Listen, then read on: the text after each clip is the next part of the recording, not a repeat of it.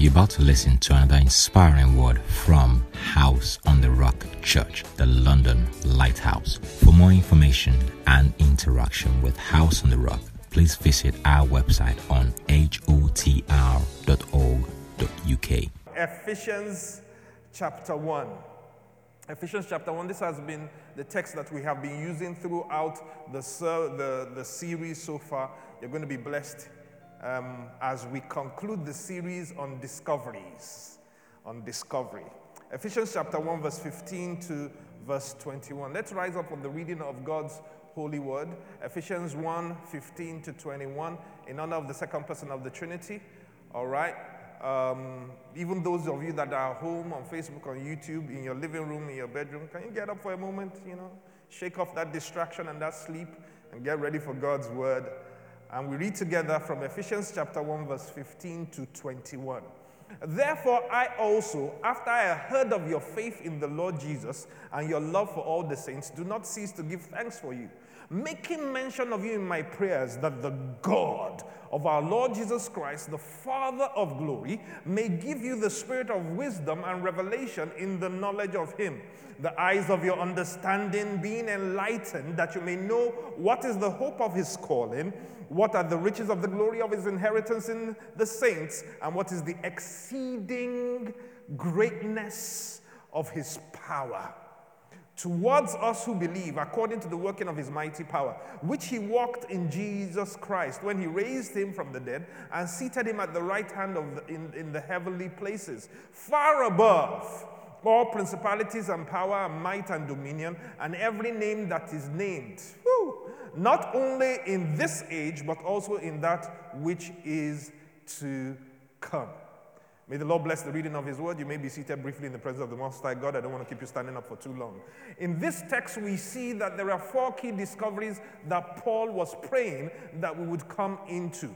Majority of Paul's prayer were, for the saints were always prayers that you may know. So we see four discoveries that he wants us to have. Number one, he wants you to discover God. God. Number two, he wants you to discover who you are in God, the hope of your calling. Number three, he wants you to discover your great potential, the riches of the glory of his inheritance in the saints. And number four, he wants you to discover your power or God's power towards us who believe. In our journey of discovery so far this month, we have gone through the first three key discoveries, which is the discovery of God, the discovery of who you are, and the discovery of your potential. And this final Sunday, we want to delve into the final discovery, which is the discovery of your power. Somebody say power.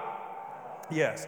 Paul talks about this power. He says that we might know the exceeding greatness of his power towards us who believe. He describes this power as being exceedingly great. This is not minute power. This is not measured power. This is great power. And just in case you didn't know how great this power is, he describes what this power has already done. He said, This is the same power that raised Jesus back from the dead and seated him at the right hand of God the Father.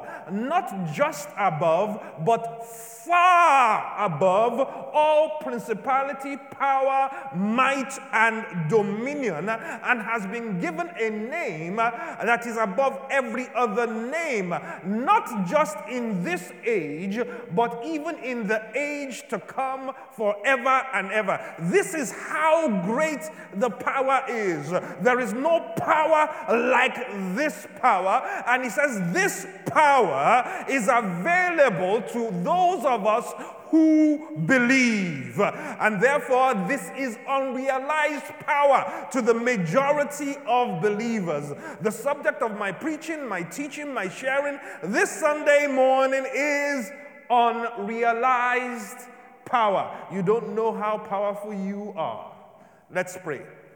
Mighty Father, I ask that you send the anointing that makes preaching, teaching, sharing your truth easy, that you will cause my tongue to be as the pen of the ready writer, that I might inscribe upon the hearts of the men and women that are listening to me virtually or in person your living word. And by reason of that word, may they be elevated to a new level of experience within you. Cause our unrealized power to be realized today, I pray.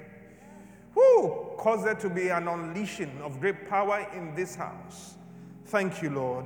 In Jesus' mighty name we do pray. And the people said aloud, Amen. And somebody say, unrealized power. And you might tell your neighbor you have unrealized power. You have power that you don't even know, know about. You are far more powerful than you thought you were. There is much more to you than meets the eye. You are not defined by what you are going through, what you've been through. Uh, anybody that is trying to completely, totally define you by what they see has made a huge mistake. Now are you the sons of God, yet it does not appear who you are. There is greatness in you. There is greatness in you that we have not seen before. You have more capacity than you know. Ah, uh, yes, because he said that he will not allow anything come your way that you will not have the wherewithal to be able to handle it. So he, if he hand, allows it into your space, it means that you have everything you need to be able to handle it. I don't know what's going, going on in your life right now, what challenges you might be facing, but I want to let you know that you have capacity to handle it because God is faithful. If He allowed it, it means that you have what it takes to handle it. That jobless situation, you have what it takes to handle it. That challenge in your relationships, you have what it takes to handle it. He's put great capacity, great resource, great innovation, great creativity, great answers within you. This is untold potential, and it is about time uh, that you tap into that potential. Now, we've already come to learn last week, Sunday, that the potential is not so much what is in you, but who is in you. Because Colossians in chapter 1, verse 27 says that Christ in you, the hope of glory. Because Christ is in you, you have limitless resource and potential in you. No longer, no wonder John says in the book of First John that greater is he that is in you than he that is in the world. It is time to unlock your untold and your untapped uh, potential. That's what we preached. That's what we taught last week Sunday. We're moving further this Sunday.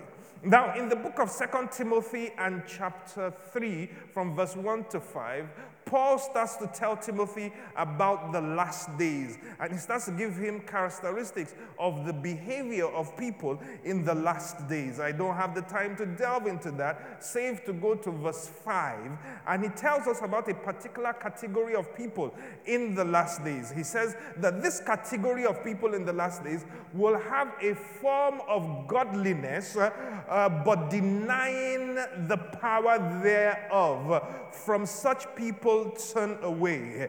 He's saying that in the last days, we'll have people that will look godly, uh, but they will deny the power thereof. We're living in a day and in an age where there's an increased pressure upon us uh, to divorce the gospel uh, from the power of God, to present the gospel as simple philosophy, school of thoughts, ideologies, but with no real power to effect change in the lives of people. Oh, yes. Godliness without power is just religion. And God did not come to give us religion, He came to give us a relationship, a relationship through which great power could be displayed.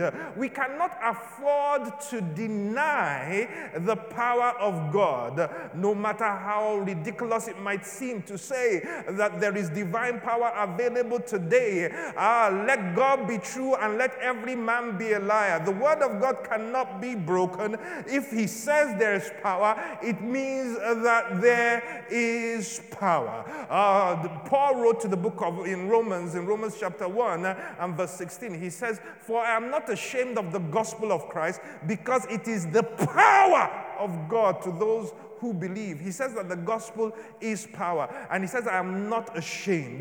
Can I preach to somebody this Sunday morning? You cannot afford to be ashamed of the gospel of Christ. Why should I be ashamed of the gospel of Christ when it is the thing that has saved me, that has delivered me, that has lifted me, that has healed me? And now the world is trying to make me ashamed of such a gospel or rationalize it or make it seem like it is powerless. That devil is a liar. I am not ashamed of the gospel of Christ. Is there anybody like me under the sound of my voice that is not ashamed of the gospel of Christ? If it's you I'm talking about, go ahead and give God the praise.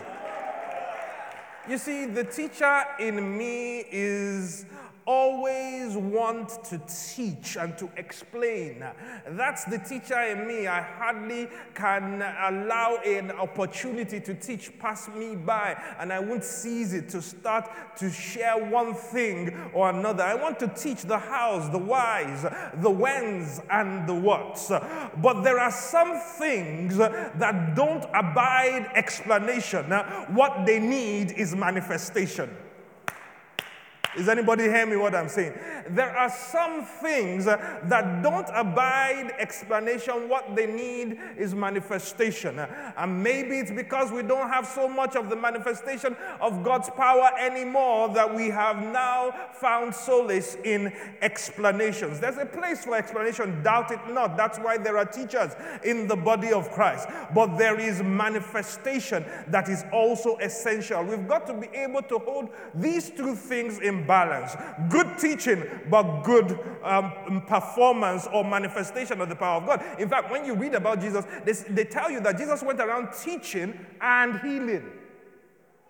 So he wasn't just teaching, he was also displaying the power of God. Can I announce to you uh, that we are not of the company that has a form of godliness that denies the power thereof? We fully embrace the power of God. The kingdom of God is not without power. For anything to be established, it will take, uh, it will need and it will take power. First Corinthians chapter 4 and verse 20. For the kingdom of God is not in word, but in what? Power. The kingdom of God is advanced uh, uh, with and by power. Matthew 11 and verse 12. For from the days of John the Baptist until now, the kingdom of God suffered violence. Another translation says that the kingdom of God is forcefully advanced and the violent uh, take it by force. Not physical violence, spiritual violence. The kingdom of God takes power even to be advanced, even to, for it to take ground. Uh, to advance in your life, you need power. Is there any anybody under the sound of my voice that realizes their need for power? Uh, Paul himself says in the book of 1 Corinthians, chapter 2, verse 4 to 5, he says, For my speech and my preaching were not in the persuasive words of human wisdom, but in the demonstration of the Spirit and what? And of power that your faith should not be in the wisdom of men, but in the power of God. So Paul is saying that, look, as much, and you know, Paul was, was intelligent. This guy, this guy he wrote the larger portion of the New Testament. He, he knew how to settle whole, whole um, disputes with just the stroke of his pen. Yet, though he had such intellect and such wisdom, he said that no, I know that this has to be accompanied with power. We've got to be hungry for the confirmation of God's power in our life. Listen to Jesus himself when he talks to people. He said that if you do not believe me for the word's sake, why don't you believe me for the work's sake? For the fact that the power of God is on, on display here. When John the Baptist sent a message to Jesus to, to ask uh, whether he was still the one because he was in a valley of doubting, like we often would go through, Jesus said, Tell him what you see, that the blind see, that the deaf hear. In other words, the power of God is on display. Let that be an encouragement to him. We need the power of God to be on display in our gatherings, in our lives. We need to have faith and expectation and um, press into the power of God. In the book of First Thessalonians chapter 1 and verse 5, it says, For our gospel did not come to you in word only, but also in power and in the Holy Spirit and in much assurance, as you know what kind of men we were amongst you for your sake. Our gospel is not meant to be in word only, but also in power. We need power. Hallelujah. And so I now start to look at another interesting angle to this, and I saw that um, Newton's first law um, in physics is called the law of inertia. How many people know the law of inertia? Okay, just in case you didn't know, the law of inertia says that a body is, if it is at rest or moving at a constant speed in a straight line, it will remain at rest or keep moving in a straight line at constant speed unless it is acted upon by an external force.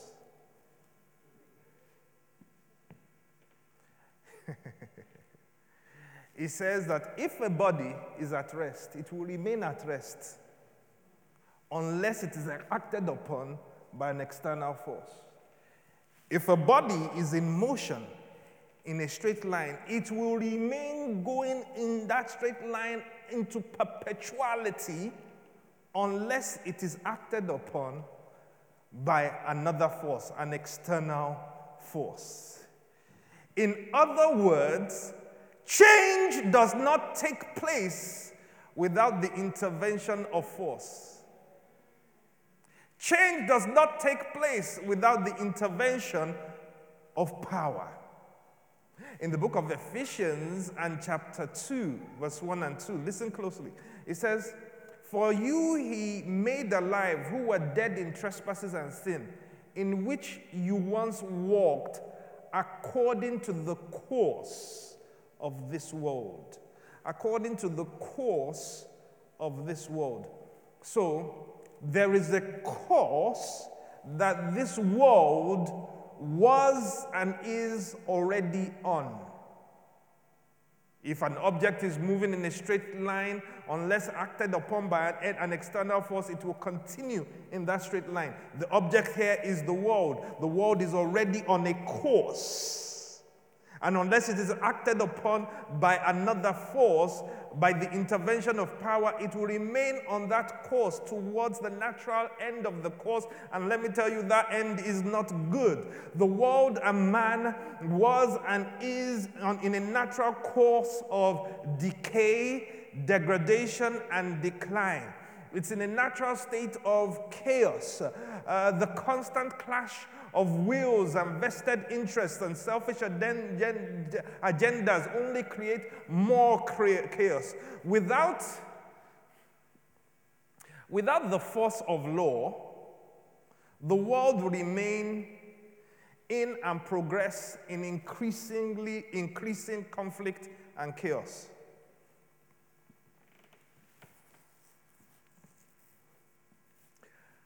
You know, one of the remarkable things about the United Kingdom, um, particularly if you come from other places where there isn't a strong rule of law, yeah? You come in here and you see people obeying traffic rules. You, you see people stop at the traffic light. You see people do the things they're supposed to do. And sometimes you wonder, that, who, who these people? Especially if you're coming from other places where, uh, uh, where the traffic rules are taken as uh, suggestions that you choose to whether to obey or not to obey. Until somebody was now having a conversation with me and said that, do you know that if there was not the force of law and the, the, the, the consequence for breaking the rule fully in place, that even here, men and women would do otherwise. And when you consider it, the truth be told, uh, some of us, you know, we, we drive according to the camera. Hello, somebody. You know, some have become masters of knowing where the camera is and they obey the law where the camera is, but where the camera is not. Oh, yeah, the natural course kicks into place. So we see that the force of law or the power of the law came in place to try to keep um, us in order to try to ensure order, peace, and prosperity. But in the day that we have live, live in, we found out that even the law is inadequate in doing this. It's not, uh, it's not pervasive, it, it can't cover every aspect. So we have uh, uh, that even natural law enforcement can be compromised and become systemically flawed. An intervention was and is necessary. The world and man was headed in a particular direction, course, and that course, was, that destination is called hell. And therefore, it needed an intervention. For God so loved the world that he gave his only begotten Son. The divine intervention, the introduction of power. Jesus was and is the divine intervention. Jesus was and is the unflappable force that interrupts the motion of sin. Natural interventions were no longer adequate, supernatural intervention was needed. And I decree and declare that a supernatural intervention is coming into your life situation even this Sunday morning. That crooked paths are about to be made straight, rough places are about to be made smooth by the mighty hand of God. A supernatural intervention, a divine intervention was necessary. We need the supernatural. We need the power of God. But I came to tell you this morning, actually, that you already have it. That the power you are looking for without is actually within. Ephesians chapter 3 and verse 20 says, Now unto him that is able to do exceedingly, abundantly, far above all you could ask, think, or imagine, according to the power that is at work where? Within you. It's in you. You've got the power. He's saying that the, the, the, power is already within you. He said, Now unto God that is able to do exceeding abundantly uh, above all you could ask, think, or imagine. God is able to do all of this, but He does all of this according to the power that is at work within you. Do you get me what I'm saying? It's not the lack of ability on God's part, it's whether the power within you is at work to unleash the exceeding of God, the, the more than enough of God. Anything that is above what you could ask, think, or imagine means that it is above your realm of knowledge. God is able to exceed what you know, He's able to do the unknown through the power that is at work within you. Philemon chapter 1 and verse 6, it says this. Listen, listen to what it says. It says that the communication of your faith may become effective by the acknowledging of every good thing that is in you in Christ Jesus that the communication of your faith would be effective by the acknowledgement, your acknowledgement of what is in you in Christ. The communication of your faith here is not beyond just the speaking of your faith, but the display of your faith. That for that to be effective, there has to first of all be an acknowledgement on your part of the greatness or of the, the good things that are already in you in Christ.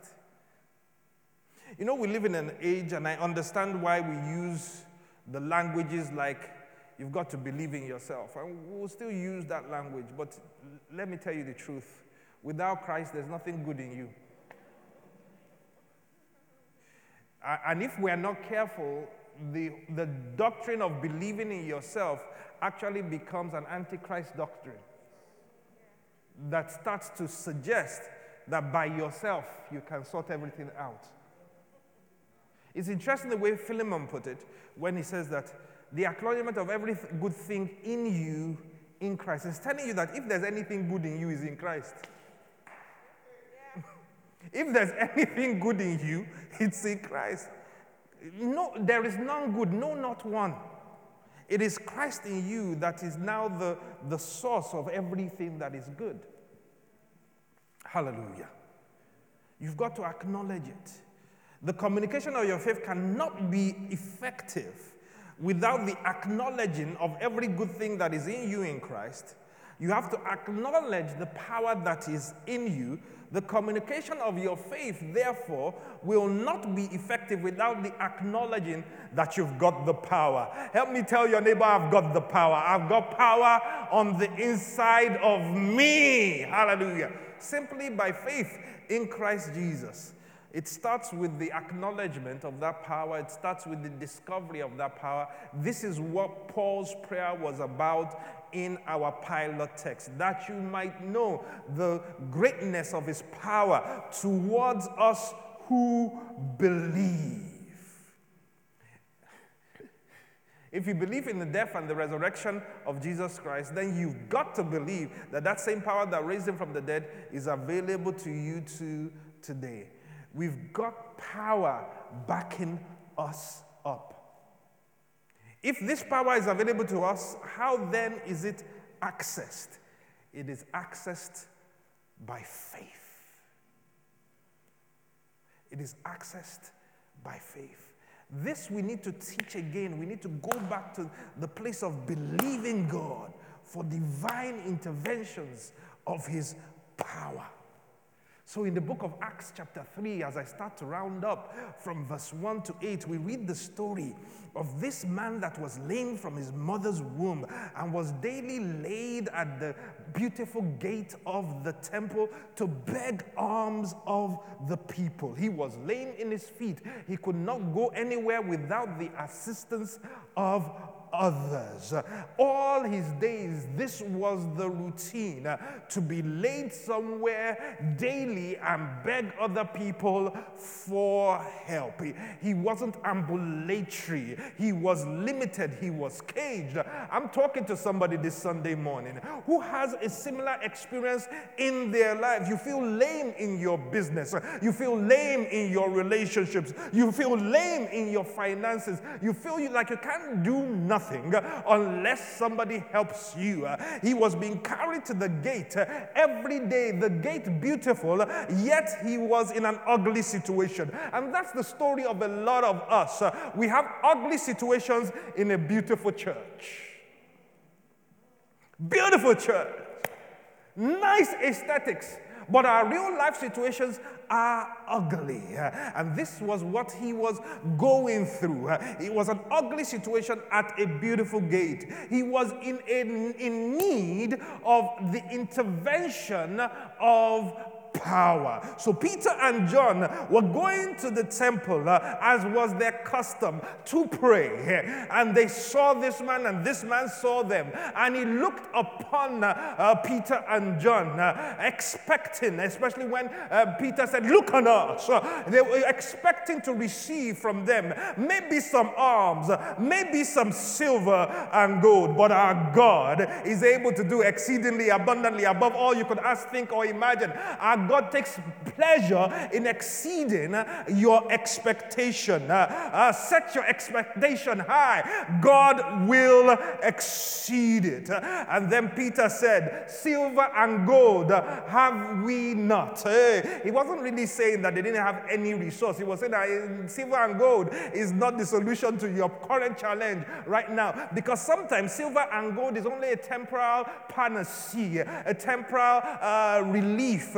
You know how it is, how we feel good. I like the therapy of some money in my pocket, but guess what? Money goes.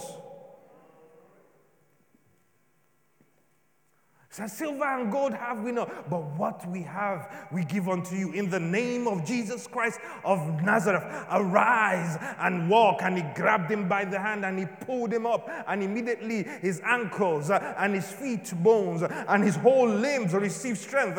And the guy started to leap, to walk, and to run, giving praise unto God. This was an intervention of power. I decree and declare that an intervention of power is coming in your situation, is coming in your circumstance, even today, in the mighty name of Jesus. An ugly situation does not become a beautiful situation unless there is an intervention of power. Later, when Peter and John were being asked, How did you do this? Uh, ah, them looking at them as if they were gods. What did Paul, Peter say? Peter said, uh, It's not us, it's faith. Uh, it's faith in his name. Faith is the access uh, to the power of God. Faith in the power of God. Faith is key and access to the great power that is in us. If you believe, all things are possible to him that believes. It's time to realize the power that has been unrealized on the inside of us for too long. And how do you do that? You do that by faith. Faith is the key. Faith is the key. So I lay hands on you in faith, fully convinced that the power of God goes into operation. Faith. Hallelujah. Whew. Thank you, Lord Jesus. When Paul is talking about that you may know, he's not just talking about mental assent. He's not just talking about mental knowledge. He's not just talking about revelation knowledge, to have nice revelations and understanding of God's word. Let me tell you what Paul is really talking, uh, talking about. He's talking about experiential knowledge. When Paul said in the book of Philippians that, that, you, that I might know the power of his resurrection, he wasn't talking about um, mental knowledge of the resurrection of Christ Jesus. He already had that. He wasn't talking about revelation knowledge about the resurrection of Christ Jesus. No, he was the major uh, uh, uh, proponent of the power of resurrection. So he had revelation on, re- um, um, on resurrection. When he said that I might know the power of his resurrection, what he was talking about was experience it, that I might walk in the experience of the power of his resurrection. And that's what I really want for, for, for you. I want you to go beyond mental knowledge. I want you to go even beyond revelation knowledge. I want to bring you into the experience of God's power. And when you have a congregation of people, where two or three are gathered in my name, I am present there, that have faith, uh, uh, uh, founded on sound doctrine, believing for God's power, the power of God cannot but be present there. Not just in mental assent or re- revelation, but in manifestation. Hallelujah. So I decree and declare over your lives whatever mountain you've been facing, whatever stronghold has been resisting, whatever thing has been pending and stubborn. The power of God is above every other power. This, the greatness of his power that raised Jesus back from the dead and seated him far above, not just above, but far above all principalities and powers. Right now, in the name of Jesus, I decree and declare that that power goes into operation in your situation, in your circumstance, whatever it is that you are f- facing. I decree and declare the yoke is destroyed now in the name of Jesus. He who the Son has set free is free indeed. Walk free of that bondage in the name of Jesus. I release healing anointing now. Healing, healing, healing, healing healing. Lord, healing. Let your healing flow. Let your healing touch. Let your healing correct. Let your healing raise up. Let your healing be the balm today. Lord, we believe you. We access your power by faith even right now and we are set free in Jesus' mighty, mighty name. Lord, I pray, I pray, I pray about for experiential knowledge of your power, beyond mental knowledge, beyond revelation knowledge, even. Lord, I pull your people into the experience of your power. Whatever that situation is that you know you need an intervention of power, now receive it. Now receive your intervention of power. Now receive your intervention of power. Now receive your intervention of power in the name of Jesus. You end this year rejoicing. You end this year with great testimonies. You end this year with abundance. You end this year with things that you can only say, God did this. In the mighty name of Jesus. Thank you, Lord. I give you the glory. I give you the praise. Somebody go ahead and give God the praise right now. Hallelujah. Amen and amen. I cannot but give an opportunity for somebody under the sound of my voice, whether on Facebook, YouTube, or even in person here under the sound of my voice, that needs to surrender their life to Christ Jesus.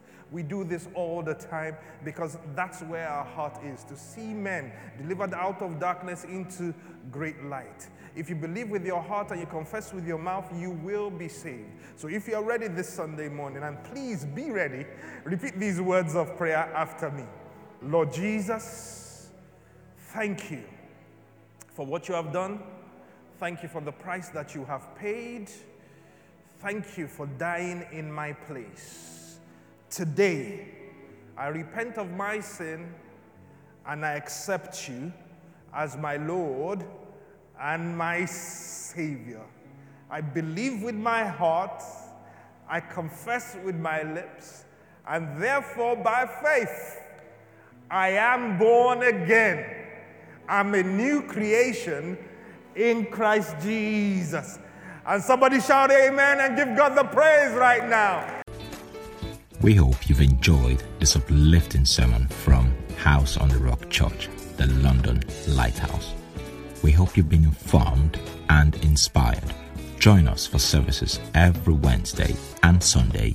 Follow us on Twitter, Instagram, and Facebook at HOTR London. Also, live stream our services on YouTube at HOTR London. For more information, visit our website on hotr.org.uk.